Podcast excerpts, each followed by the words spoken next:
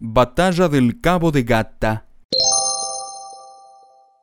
La batalla del Cabo de Gata fue una acción naval que tuvo lugar el 17 de junio de 1815 durante la Segunda Guerra Berberisca, en las cercanías del Cabo de Gata, frente a las costas españolas, entre una escuadra de buques estadounidenses bajo el mando de Stephen de Cartour Jr. y una fragata de Argel, la Melluda, bajo el mando de Rais Hamida.